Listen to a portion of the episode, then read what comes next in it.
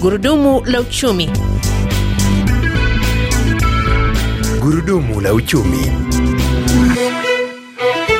Msikilizaji, hatimaye nchi ya Tanzania imeondoa zuio ililokuwa imeweka jumaa hili kwa ndege za shirika la Kenya KQ, uamuzi iliyokuwa imechukua baada ya Nairobi kukataa kutoa kibali kwa ndege za mizigo za shirika la Tanzania kushusha na kupakia kutokea Kenya. Uamuzi huo, msikilizaji, ulisababisha mawaziri wa pande zote kukutana Jumanne ya wiki hii na kukubaliana kumaliza tofauti zilizojitokeza, na sasa safari za ndege za Kenya na zile za Tanzania zitaruhusiwa. Msikilizaji, lakini huu si ni moja tu kati ya migogoro mingi inayoshuhudiwa baina ya nchi wanachama za Jumuiya ya Afrika Mashariki ambapo si tu Tanzania na Kenya ndizo zimekuwa zikivutana mara kadhaa, lakini sasa hivi kuna mvutano kati ya Rwanda na Burundi, Rwanda na DRC na Kenya na Uganda. Wataalamu wa uchumi na siasa wanaonya kuwa mivutano hii inatishia ustawi wa jumuiya yenyewe na kuwataka viongozi kumaliza haraka changamoto zilizoko. Na makala ya Gurudumu la Uchumi juma hili inaangazia ni kwa kiasi gani mizozo baina ya nchi wanachama itaathiri utangamano. Jina langu ni Emmanuel Makundi, karibu. Kuzungumzia hili msikilizaji, kwenye laini ya simu tutaungana na Profesa Wetengere Kitojo, yeye ni mtaalamu wa maswala ya uchumi akiwa Tanzania, na pia Hamdun Marcel, mchambuzi wa siasa za kimataifa, pia akiwa nchini Tanzania, lakini katika jiji la, la Mwanza. Niwakaribishe kwenye makala ya gurudumu la uchumi jumaa hili. Asante uh, sana Naam, pengine nianze na Profesa Kitojo. Uh, kilichotokea kati ya Tanzania na Kenya kabla ya kukubaliana kimekupa taswira gani? Ya, mimi kitu ambacho nimepata ni kwamba huo mzozo au kutoelewana ni jambo la kawaida kwa nchi ambazo zinakuwa kiuchumi, na ilikuwa ni, ni, ni, ni moja ya tafsiri kwamba wakati mwingine kutakuwa na changamoto za aina hiyo, na suala la msingi ni kukaa na kuweza kuelewana. Lakini Profesa, hii si mara ya kwanza kwa nchi hizi kutofautiana kibiashara. Hapo nyuma kulikuwepo na mizozo ya aina hii. Unadhani kwa nini limekuwa ni jambo kana kwamba linajirudia hivi? Linajirudia kwa sababu nafikiri bado uh, viongozi wetu hawajajifunza kujua nini ambacho kinaweza kikafanyika, kwa sababu kitaratibu ni kwamba waelewe kwamba kama nchi zote hazitanufaika katika mahusiano, mahusiano hayatadumu. Ambacho nakiona wanataka kuendesha mahusiano kimazoea badala ya kujua kwamba kila nchi katika mahusiano inataka inufaike. Hamdun Marsal, pengine kisiasa kilichotokea kinakupa picha gani? Ni jambo la kawaida sana, ni kuondoka katika mizozo mikubwa na kubaki katika mizozo midogo midogo inayotokea kwa muda maalum na si kwa muda wa kudumu. E, Tanzania na Kenya zimekuwa na mahusiano ya miaka mingi kutokana kuwa kwenye jumuiya moja Afrika Mashariki kabla haijavunjika mwaka sabini na saba, lakini pia e, tabia za watu wa Afrika Mashariki haswa tabia za viongozi mara nyingi ndio zinasababisha mara nyingi kutokea mambo kama haya. Kutofautiana kisera na kisiasa kwa siku za nyuma zilichangia jambo hili kutokea, lakini sasa kadri muda unavyokwenda, kila mmoja amejaribu kutambua umuhimu wa mwenziwe katika swala hili la ushirikiano wa kibiashara. Naam, lakini Hamduni, hauoni kwamba mizozo kama hii ndio ambayo inachelewesha pengine kupata shirikisho la kisiasa?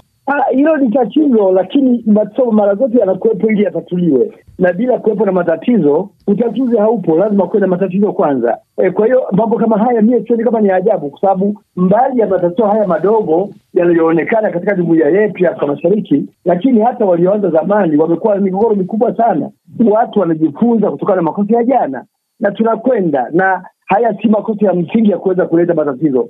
Mikataba mingi imesainiwa na hiyo mikataba iliyosainiwa haijavunjwa. Pengine uh, Profesa, mbali na Tanzania tumeona hivi karibuni pia Uganda ikisitisha ununuaji wa mafuta kutoka Kenya kwa kile inasema kwamba inatozwa kiasi kikubwa cha fedha kutokana na uwepo wa watu wa kati, uh, wale middleman. Hii pia si mara ya kwanza, kwani zimeshawahi kuvutana pia kuhusu maziwa na, na bidhaa nyingine. Nini unakiona hapa? Ya, mi, mi, mi narudia kile kile ambacho ulichosema, ili ili mahusiano yaweze kudumu lazima kila mtu aweze kunufaika katika haya mahusiano, na kama alivyosema Mdun, migogoro ya kiuchumi itakuwapo wakati wote. Hatari yake ni kwamba tukiendekeza tutashindwa kuendelea, kwa sababu biashara ni kichocheo kikubwa cha uchumi wa Afrika Mashariki. Kinachotakiwa ni ukomavu kama ulioonyeshwa sasa hivi Tanzania na Kenya, kuingilia kati kutatua migogoro hiyo, lakini kukiwa na macho matatu ya kuhakikisha kwamba katika hayo mahusiano nchi zote mbili zinazohusika zinanufaika. Lakini kama mahusiano yatakuwapo alafu moja ya nchi inaona hainufaiki, migogoro itaendelea kuwapo. Kwa mimi nasema migogoro itakuwapo kwa sababu ya ile self interest ya nchi lakini ukomavu katika kukabiliana na matatizo hayo ndio ishu ambayo inatakiwa kuonekana leo. Msikilizaji, kama umeungana nasi, makala ni gurudumu la uchumi, na leo hii tunajadili ni kwa kiasi gani mizozo kati ya nchi wanachama za jumuiya ya Afrika Mashariki inatatiza azma ya ukuaji wa uchumi na kisiasa wa mataifa hayo pamoja na utangamano. Bado uko nami Emmanuel Makundi, na kwenye laini ya simu tunaye Profesa Otengere Kitojo, mtaalamu wa uchumi na Hamdun Marcel, mchambuzi wa siasa za kimataifa, uh, wote wakiwa nchini Tanzania. Hamdun Marcel, uh, tunashuhudia mzozo wa hivi karibuni pia kati ya Rwanda na Burundi, na Burundi kufikia hata kufunga mpaka wake na Rwanda, ikituhumu uh, Rwanda eh, kwa ku, eh, kusaidia waasi wa Red Tabara kutatiza uh, usalama wake. Pengine hili pia unalitazamaje? Kwa sababu Rwanda pia ina mgogoro na, na DRC. Hauoni pia ni, ni moja ya, ya, ya shida kubwa ambayo sasa jumuiya inafaa kutatua changamoto kama hizi? Jumuiya imara ni zile zinazo au ni ile inayoweza kutatua matatizo yanayotokea mara moja, na mgogoro wa Rwanda na, na Uganda si, na, na, na Burundi si mgogoro wa leo, ni mgogoro wa miaka mingi. Bila shaka kumekuwa na tofauti za kimtizamo, japokuwa makabila ni yale yale, watu ni wale wale lakini kulikuwa na vitu vingi vinatatiza masilahi ya kibiashara na kila kiongozi anayekuwepo kuona ni kwa jinsi gani atumie fursa inayopatikana. Fitina ya ya, ya, madini ya Kongo e, nayo na, ni sehemu ya tatizo kwa sababu e, inakuwa na mambo mengi yanayovutia watu wengi kuingia, kisahau kwamba jumuiya ya Afrika Mashariki haiwapendezi watu wote au nchi zote duniani. Kuna baadhi ya jumuiya ambazo hazinufaiki na zinanufaika na uimarikaji wa jumuiya hii mpya yenye kuonekana kuwa na nguvu zaidi na yenye kumiliki rasilimali nyingi vilevile. vile. Kwa hiyo mahala iliko jumuiya ya Afrika Mashariki ni eneo la kimkakati ambalo limekuwa likiwaniwa na mataifa mengi duniani. Kwa hiyo jambo la msingi la kuzingatia ni kwamba Afrika Mashariki haipambani yenyewe kama yenyewe, inapambana na mambo mengi. Kwa hiyo la msingi ni viongozi wa jumuiya kama wanavyopambana, wanapambana kujaribu kutengeneza mazingira mm, taratibu ambayo yataimarisha mahusiano yao na kuweza kukwepa migogoro inaweza kutokea. La pili, mm, Burundi na Rwanda, tatizo kubwa ambalo linakwenda mpaka Kongo, lakini kadri ya jumuiya inavyoimarika wataweza kubanwa wale wanaonekana wakorofi, ama ni Burundi au ni Rwanda au ni Kongo yenyewe, ili aweze kukaa katika mazingira ambayo yanakubalika na jumuiya na kadhalika na kadhalika. Hilo ni jambo la msingi la kuzingatia. Uh, Profesa, sasa wengi walitarajia kuingia kwa DRC kama mwanachama mpya kwenye jumuiya uh, kungeleta ahueni ya kibiashara, lakini tunashuhudia hali tete ya usalama mashariki mwa nchi hiyo, lakini mvutano wake kati yake uh, na Rwanda uh, unaona nini kinaweza kikafanyika? Uh, ndio migogoro ipo, lakini lazima itatuliwe, kwa sababu wengi wanahofu kwamba labda kuna siku itafika jumuiya itapasuka tena.